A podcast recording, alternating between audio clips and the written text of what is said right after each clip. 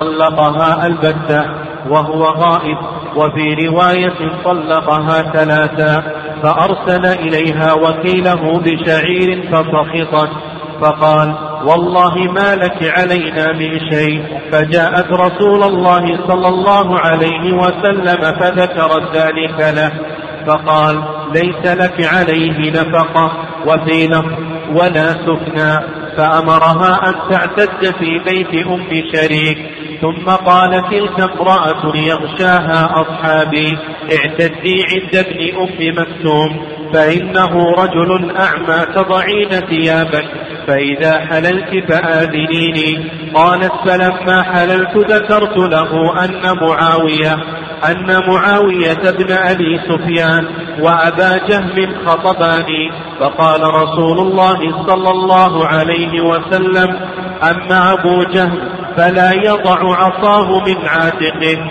وأما معاوية فصعلوك لا مال له، انكحي أسامة بن زيد فكرهته، ثم قال انكحي أسامة بن زيد فنكحته فجعل الله فيه خيرا وارتبطت به.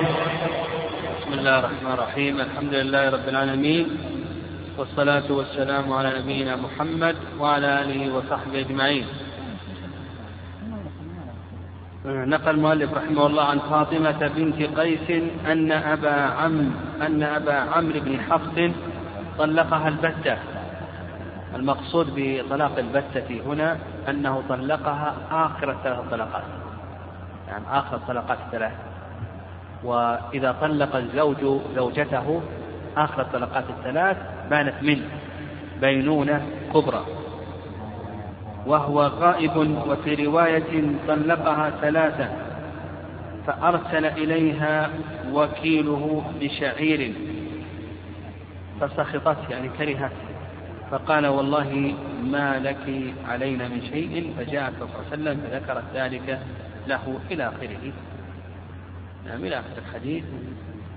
نعم، وقوله في الحديث صعلوك يعني فقير، وقوله يغشاها أصحابي يعني يرد عليها أصحابي إلى آخره. المهم هذا الحديث فيه مسائل، يعني فيه مسائل. من مسائله فيه دليل لما ذهب إليه جمهور العلماء أن الثلاث يقع ثلاثة، أو أن أنه أن الطلاق الثلاث يقع، يعني أن الطلاق الثلاث يقع في قوله عن فاطمة بنت قيس أن أبا عمرو بن حفص طلقها البتة، وفي رواية طلقها ثلاثا.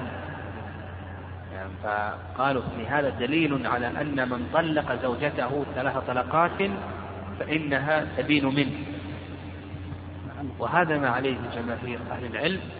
سبق أن تكلمنا على هذه المسألة وقلنا بأن جمهور أهل العلم يرون وقوع الثلاث، والرأي الثاني رأي ابن حزم رحمه الله أنها له وأنها لا تعتبر شيئا، والرأي الثالث رأي شيخ الاسلام تيميه رحمه الله أنها تقع واحدة أنها تقع واحدة. تكلمنا على ذكرنا شيئا من أدلة في هذه المسألة، وأن الأقرب في هذه المسألة ما ذهب إليه شيخ الاسلام تيميه رحمه الله، وأنها واحدة، لأنه إذا قال أنت طالق فهذه هذه اللفظة عليها أمر الله وأمر رسوله، ثم قال إذا قال ثلاثا فكلمة ثلاثا هذه ليس عليها أمر الله ولا أمر رسوله صلى الله عليه وسلم، فتكون مردودة على صاحبه.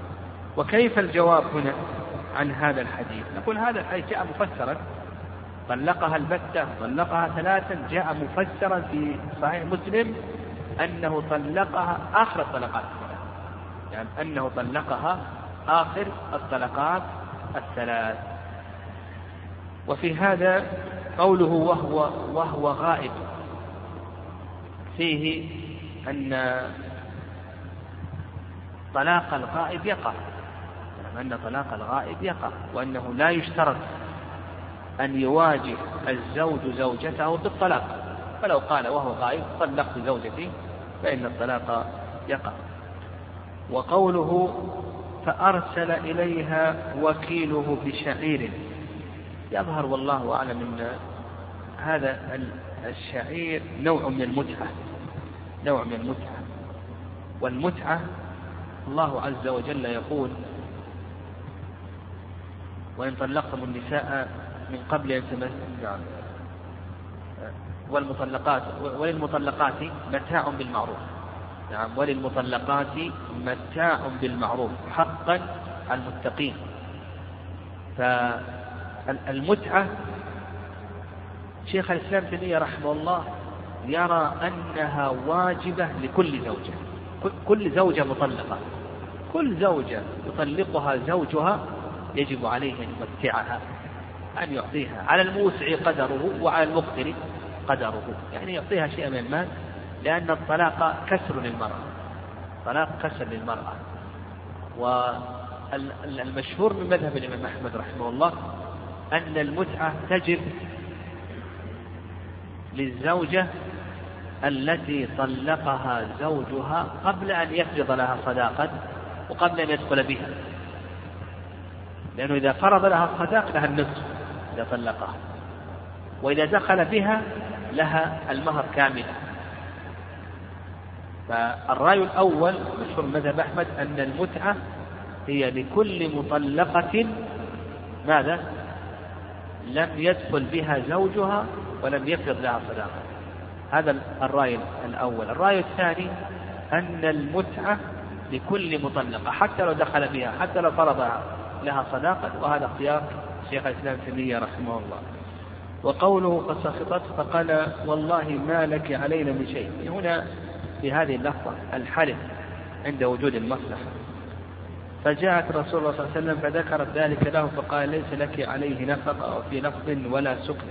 في هذا الدليل الحنابلة رحمهم الله أن المطلقة ثلاثا ليس لها نفقة ولا سكن إلا أن تكون حاملا كما جاء في أبي داود، فإذا كانت حاملا فالنفقة من أجل حمل، النفقة من أجل حمل، وهذا المشهور من مذهب الإمام أحمد رحمه الله. والرأي الثاني رأي أبي حنيفة أن لها النفقة ولها السكنة مدة العدة، المطلقة ثلاثة لها النفقة ولها السكنة، لورود ذلك عن عمر رضي الله تعالى عنه. والرأي الثالث رأي مالك والشافعي لها السكنة وليس لها النفقة، لقول الله عز وجل أسكنوهن من حيث سكنتم. والصواب في هذه المسألة ما ذهب إليه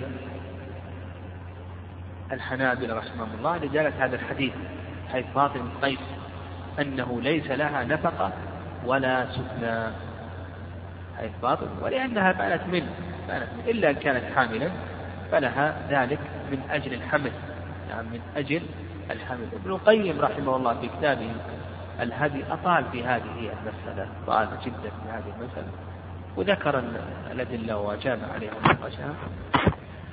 قال فذكرت ذلك له فقال ليس لك عليه نفقة فلقه ولا سكنة، فأمرها أن تعتد في بيت أم شريك، ثم قال تلك, تلك امرأة يغشاها أصحابي اعتدي عند ابن أم مكتوم.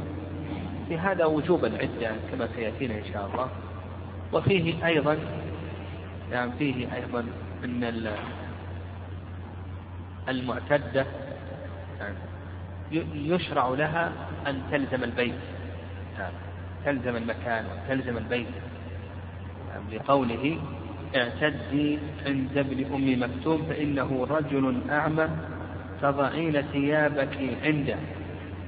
المقصود بوضع الثياب يعني وضع الخمار نحو ذلك مما يكون على الوجه. وفي هذا الدليل على أنه لا بأس مثل ذلك عند من لا يبصر. فإذا حللت فآذنيني، يعني إذا عدتك فآذنيني. قالت فلما حللت ذكرت له أن معاوية بن أبي سفيان وأبا جهل خطباني، فقال رسول الله صلى الله عليه وسلم نعم. وقوله فإذا حللت فآذنين فيه جواز التعريض للمعتدة.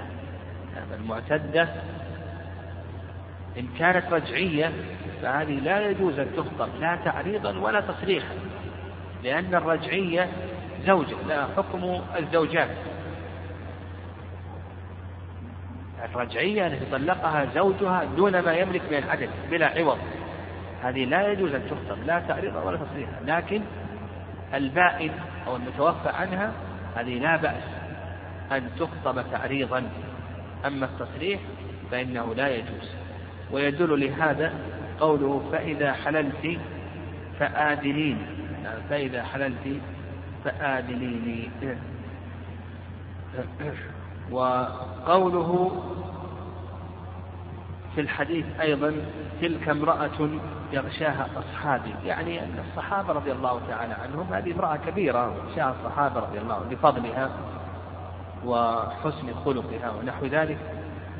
وأيضا هنا قوله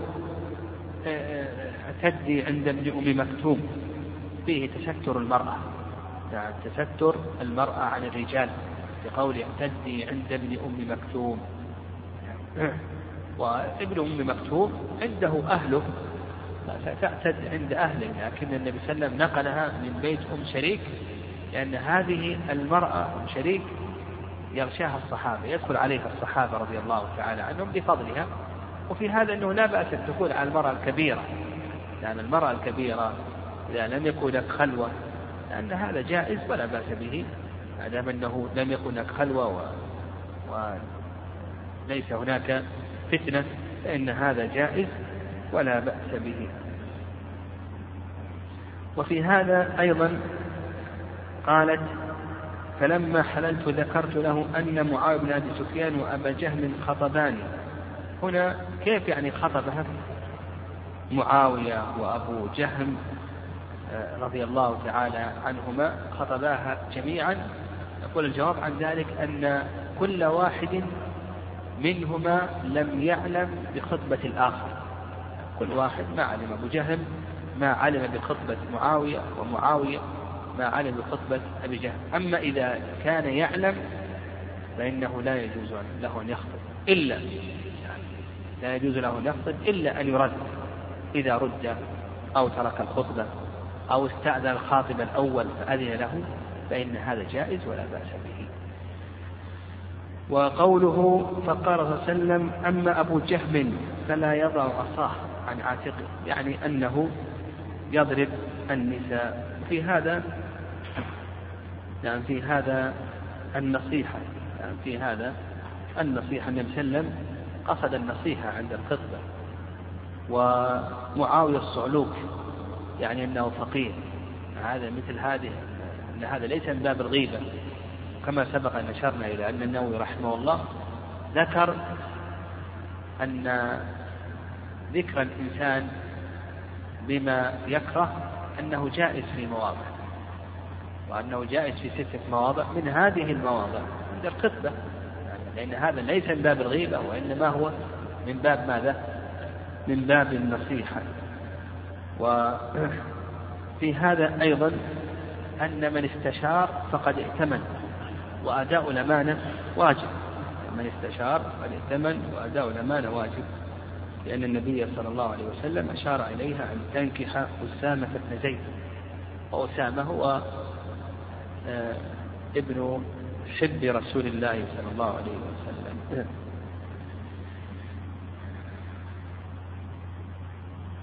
وفي هذا أيضا دليل على أنه يجوز أن يخطب على خطبة الغير إذا كان لا يعلم، إذا كان لا يعلم بخطبة الغير فإن هذا جائز ولا بأس به، لأن معاوية خطب وأبا جهم خطب رضي الله تعالى عنه.